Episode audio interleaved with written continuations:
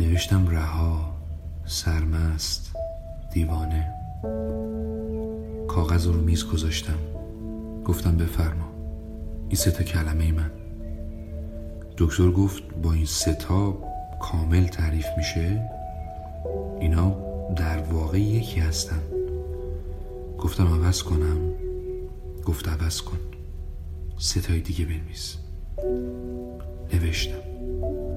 پرنده تلخ دور.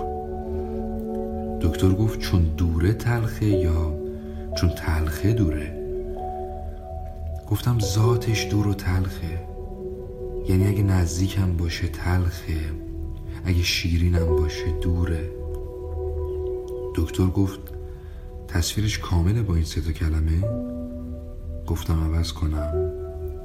گفت بنویس. نوشتم. شوپن بوسه پیراهن من. دکتر اول کاغذ رو نگاه کرد بعد منو. گفت بازم بنویس.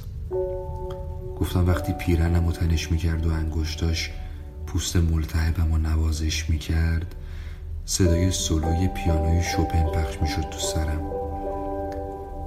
گفتیم کلمات شوق تو رو تصویر می‌کنه نه اونو. فکر نکن.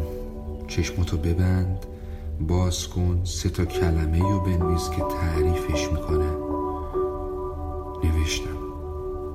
شراب آزردگی فراق. نوشتم خواستن ابتلا نخواستن. نوشتم بوسه سکس ودا. نوشتم آغوش.